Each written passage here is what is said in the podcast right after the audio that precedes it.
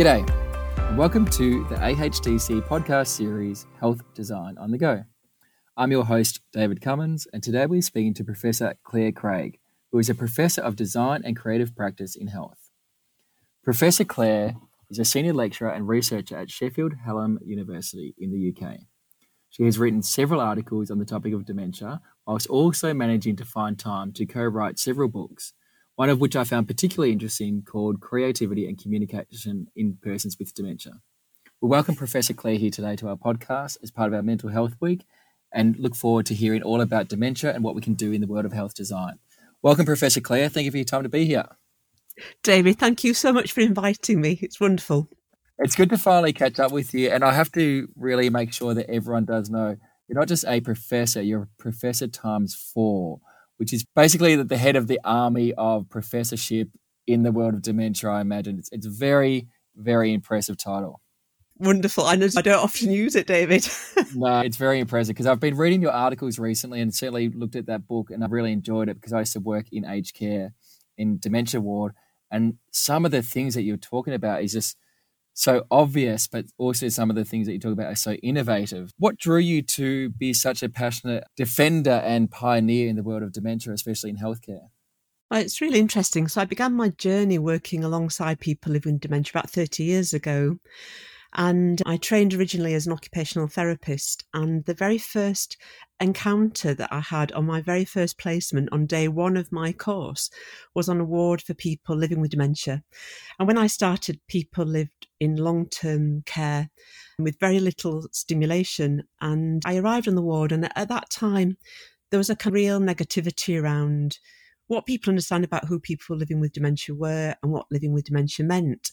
And uh, so it wasn't a place that very many people wanted to work. And I arrived on the ward and I had this incredibly amazing experience of meeting people who I felt were more in touch with their emotional dimension and more open than many people that I'd ever met in my life. And I just felt immediately drawn, almost like a coming home feeling. And at that moment, all those years ago, I decided that this was a place that I really wanted to work. And for the last 30 years, that's exactly what I've done. And people with dementia have really made me into who I am now. So it's been completely reciprocal and an absolutely extraordinary experience. And what an amazing journey, especially in the last 30 years, because education of dementia care, especially in the world of health design, pretty much has only changed because of people like you. Because the research I've done when I was at uni 20 years ago, it just didn't exist. Completely. The landscape has changed beyond recognition. And that when I started, there was such a prevailing negativity around what a diagnosis meant that people didn't really look and didn't really see or really think about who the individuals were that they're working alongside because there was so much stigma and real notions about what dementia was and who people with dementia were. And that design has played a really important part in demonstrating that actually, if people are given those opportunities and we create environments and spaces and places that promote stimulation, and support people in their experiences of living with dementia, that actually people can continue to, to achieve and to develop and to thrive in the midst of really significant disability. So there has been a really significant shift. When I started on the notes it would say not for rehabilitation if you had dementia and that I was really immediately shocked by that. And I remember the very first thing that I did, I noticed that people were spending about maybe 18, 19 hours on bed rest, which comprised of almost living in a white coffin. So literally you had two white cot sides either side, no stimulation. And then there was a real question about why people were responding in certain ways. Well, the first thing that I did was I hand sewed basically covers for these cot sides as they were and, and created really stimulating images and pictures. And suddenly staff noticed that people responding more and moving more. And then that almost gave people hope that maybe there's something else that was happening. And then as a consequence of that, that then fed into people thinking and maybe doing things differently. From that moment onwards, I just knew that design was integral absolutely integral, not only to the experience of people living dementia, but enabling people not with dementia, people who are caring for people, to have a very different perception about what could be achieved and who people were. And that became really my life mission, just to challenge those preconceptions. It's amazing because I was a physio in dementia care, and certainly as a student, with no identifying hospital when I say this, the common treatment would be to put them in a seatbelt to make sure that they didn't move because there's a risk of a fracture. Well, there's plenty more risks associated with keeping someone in a seatbelt in a chair for 12, 14, 15 hours a day. So, luckily, over time, as I continued as a physio, that was taken away, which is great because it was it was awful. But then a lot of people with dementia are just so happy to be walking and be out in nature. So even in that short period of time, we did see improvements. What would be some of the biggest challenges and opportunities and risks associated with your journey for the last 30 years? So, I mean, I guess that, and again, it's really interesting that you're in Australia. And again, the other really big shift that occurred was because people like Christine Bryden, the voices of people with dementia, that that has been really extraordinary and changing that mindset has been such a huge part of the challenge of what I've really tried to do. And the difficulties, I mean, I've spoken at conferences where people have basically said, we don't believe that people with dementia can do that. Working with John Killick, looking at the role of creativity, poetry, the profound statements that people living with dementia actually make when you hear.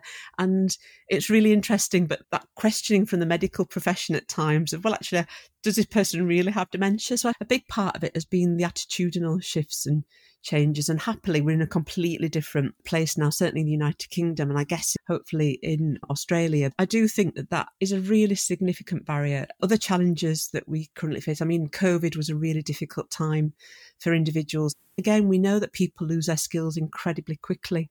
And that notion of being really shut down during COVID, not having stimulation, existing services not being available was a real challenge. Again, we responded, we created a web platform called Connecting People, Connecting Support that enabled people to continue to find ways and engage. And we created structures for family members to really look at ways of bringing in and using creative opportunities in the home during that time. Again, we're going to be seeing quite a lot of the impact of that now for a few years to come. But then the opportunities are so big because actually, over the last 30 years, things have shifted in huge amounts. And we're really recognizing the richness of things that we can learn from people living with dementia about what people with dementia are really shaping maybe how we think about living in the moment, how we might need to redress maybe what some of our priorities are and how we think more closely in terms of the places we live, the environments that we inhabit. And from a design perspective, when we design with people with dementia and really draw on their expertise and their knowledge, not only does that make it better for people with dementia, but it makes it better for everybody. The huge movement around dementia friendly community makes it fantastic for anybody. And I really think that, again, people with dementia have helped us to maybe rethink some really fundamental elements of the way that we design environments and experiences. Yeah, and that's good to hear. Keeping in mind the design element of your profession, how important is design not only to the ward, but to the intrinsic detail of a room. And you talked about interior design before, and obviously they can go to the level of detail of the carpet and the pillows, and the cats, and all that textile benefit, and even a sensory room. How important is design to people with dementia in dementia wards? Yeah, it's absolutely huge. And there's a massive body of literature which demonstrates the importance of that. The challenge that we have a lot in the context of people living with dementia, lots of those disabilities are hidden, and particularly around perception, the way that people are actually reading an environment, understanding an environment, navigating an environment, the place where they sit in space. And as a consequence of that, we have to be really mindful when we create spaces, whether that's in a hospital, on a hospital ward, or whether it's in the home or in public spaces, really thinking about the hidden challenges that people might have in terms of understanding the role of like materials, for example, reflective services are really difficult for people to navigate. We understand the challenges where the foreground is the same colour as the background, it's very difficult because of some of the changes that occur during dementia for people to be able to distinguish between those facets. But the results, when you do make changes, are amazing. I remember again something as simple as having different colour toilet seat. For a person with dementia walking into a white bathroom, with a white toilet seat and a white basin and a white base. I mean, it might look the height of luxury, but let me tell you that for somebody with really significant perceptual problems, you can't see where the toilet is. And yet, something as simple as maybe changing the colour of the toilet seat, changing the colour of the basin, enabling those things to stand out makes somebody completely far more independent and that restores a huge level of dignity. And I think so few people know that. And I guess my question has been why is it that maybe a very small number of health professionals and designers, well, not even designers, but maybe health professionals know that. But that knowledge isn't passed on necessarily to designers. It's not passed on to architects who are building and designing hospitals and spaces. And it's certainly not passed on to people living with dementia and their families in terms of designing their own homes. Design has got a really important role. And we in health who are working in design also have a massive role in communicating these really simple changes that we can make. Also to future proof our homes so that if people do experience not just dementia, but any form of cognitive challenges as a consequence, for example, of stroke or head injury, that those facets are in place and ready for individuals so that people can continue to live a good quality of life for as long as possible. Yeah, I must admit, I didn't know that one, and I thought I knew a, a lot. So even I'm learning something in this one, which is the whole point of the podcast. But why is it that some people don't know that? Like, I know you've written a few articles about policy for change, and I know you do a lot of work with Scotland, Government for Health, and a lot of other governments. So, how important is it to make sure that government policy is part of that change? What are those principles to try and bring it forward? I mean, government policy is really important. We've done a, a really big piece of work with Scottish government and with the Alzheimer's Society in Scotland and with the lead for Allied Health, Elaine Hunter. And that work, again, about 20 years ago, I've been doing this for a long time. So, about 20 years ago, I asked that question about why is it that often we work with people at a point of crisis when we know that people can get along really well but then there are these key touch points, and that point of crisis often ends with people ending up in hospital and then ultimately in care. And my question was supposing we started working with people at a really beginning of their dementia journey, giving them design thinking skills, providing solutions, helping people to redesign their environment, thinking about ways that we could redesign communication, building creativity and meaningfulness right from day one. And then maybe as a person's progression through dementia develops, that some of those skills are retained or that at least people can start to future plan. And that program was called Journeying Through Dementia. And as I say, we started that research about 20 years ago. Brilliantly, it was incredibly successful. And as a consequence of that, and through the work that Elaine's doing, it then formed part of the dementia strategy and dementia policy, which then gave the green light to occupational therapists working in health services in Scotland, in the health boards, to actually have that as part of their remit of opportunities that they could offer patients coming into their services. So it's really important to operate at that level. And what was really lovely about that whole relationship is it worked really well because obviously I offered the research dimension. Elaine brings the policy perspective and she fantastic promoter and working nationally uh, with all of the allied health professionals across Scotland. And then we have amazing service leads like Kate Lawson, who really pioneers that work and makes it work in practice. And then equally, then we work with families with people living dementia who are advisors and then spread the word that way. So actually, we're working at these four or five levels. So constantly it's feeding through and it becomes then part of a whole systems approach. And you touched on it a few times there, but the importance of not only research, but the importance of sharing of research. Obviously, we're in Australia and you're in the UK, and I'm very familiar with your work here, but I, I don't know if your work does reach the likes of Southeast Asia or wherever it may be, Africa or even Canada. I'm not too sure, but it is important to be sharing this information and share research because dementia just isn't something that happens to people in the UK and Australia. So, how important is it to get your research and to get your message out there?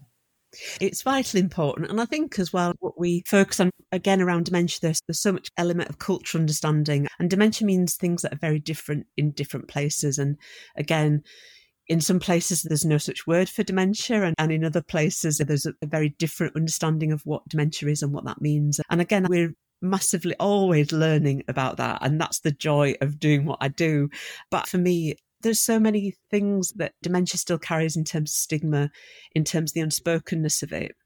And so it's enabling people to see that there is really positive research, that there are things that we can learn, but most importantly, that that knowledge is owned by everybody. And actually, people with dementia need to own that knowledge and health practitioners need to own that knowledge. And so as a consequence of that, and again, I think that a real strength of design is the way that we can translate what can be really dry in terms of some of the academic papers that we might offer to create opportunities like this, which is amazing, where we can reach a lot more people in ways that are far more accessible and that offer this opportunity to really spread the word and create positive and lasting change that is owned by the communities for whom our research is intended. We do the work because we want to make a positive difference to quality of life. And that's what makes me get out of bed every single morning this drive to try and do something that makes a difference. And so finding ways to do that, it's absolutely central. But thinking about the medium through which we do that, universities and research departments need to think far more creatively about the methods and methodologies that they use in communicating. And we're definitely up for finding new ways and hearing the voice of people living dementia who are telling us when people need to hear it, how people need to hear it, and trying to create those opportunities to enable that to happen. So, if I'm a student or if I'm a designer in the world of health design and I'm especially interested in rehabilitation or aged care or even dementia wards, what's a take home message that you would be saying, hey, you absolutely have to do this? this is something we always miss. It's basic principles and it will make a life changing impact to people living with dementia. So, the first thing I would say is every person that you meet living with dementia is different. And a person with dementia said to me, once you've met one person with dementia, you've met one person with dementia. the importance is we need to look at each person on an individual basis. What we need to do is we need to begin where the person is. And wherever you are and whatever you're doing with someone, take time to step back, to pause for a second, and to try and see the world through their eyes. Try and think about the environment, about where they're sitting. Try and hear what they're telling you about what they're seeing and what they're experiencing. And then really pause for a moment, draw on all your amazing clinical knowledge and expertise and your design knowledge and expertise. But most importantly, just stop and listen and pause and just be with somebody and move forwards then together.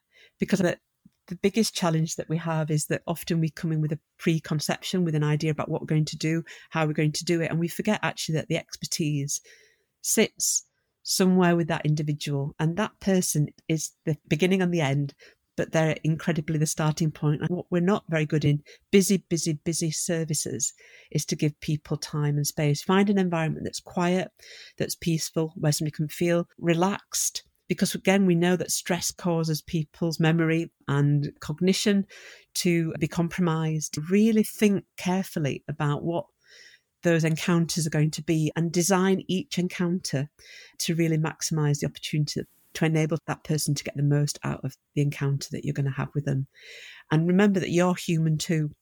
And you'll bring a lot of things with you also. I always say to my students when I'm teaching design, you bring yourself, not just going to bring this abstract knowledge, but you as a person are an incredibly valuable and important part of this equation. So bring yourself into that moment too. Yeah, that's beautiful. Beautiful words and good advice. I know we're going over time, but it's too interesting an interview to stop on time. I am a bit concerned about the next seven to 10 years where the aging population is basically going to double. And obviously, with that brings a lot more incidents of dementia.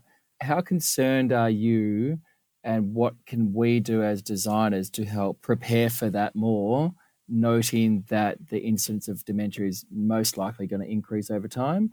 and we're running out of spaces, running out of beds, and we're running out of staff.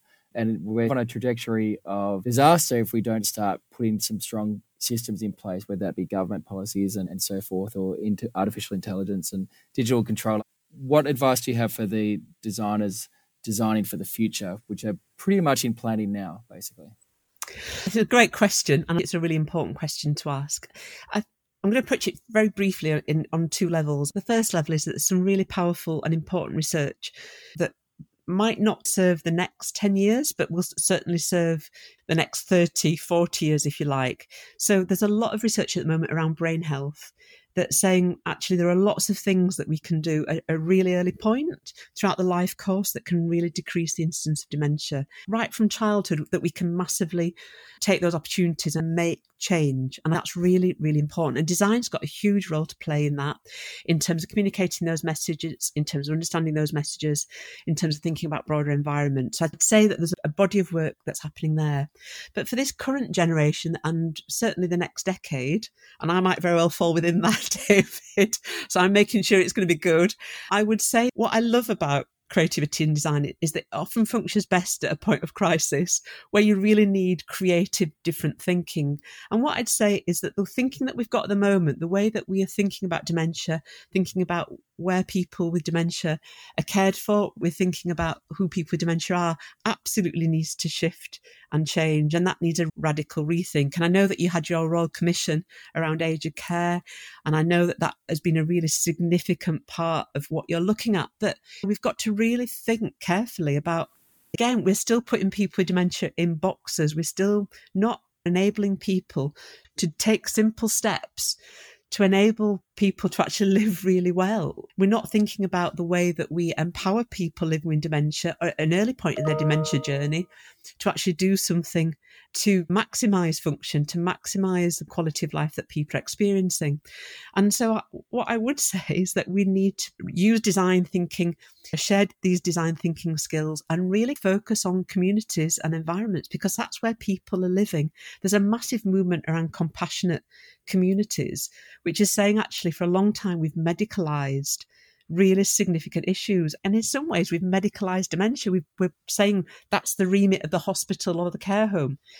What compassionate communities and compassionate cities are saying is actually let's look at the whole community, let's look at the whole environment, let's look at building these social networks that massively support the way that people function. And it's through that that we will maximize quality of life and cognitive functioning and slow down those processes of crisis because people with dementia live well. It's just at these pinch points that people actually then have these crises, if we can prepare people for that, then actually we can do something about it. But we absolutely need to shift this really passive view and the way that we're thinking about dementia. And design can do that. And design can do that on scale. Yeah, very good advice, and it certainly inspired me. My brain's ticking with some of the stuff we can do on some of our hospitals because a lot of planning is happening now for the next seven to 10 years. So it's a good challenge for us all to take up. I just want to say thank you so much for your time. Your research is literally world famous. You are a, a multi time professor. Without people like you, we would still be probably 30 years behind in our knowledge and research with the world of dementia. It's absolutely a pleasure to meet you, and I've tremendously enjoyed our time. It's been well worth going over time because it's such an important topic, and I have a strong feeling we'll be touching base again in the future as well. So thank you so much. I would love that. Thank you so much again for the opportunity. Wonderful. You have been listening to the Australian Health Design Council podcast series, Health Design on the Go. If you'd like to learn more about the AHDC, please connect with us on our website or LinkedIn. Thank you for listening.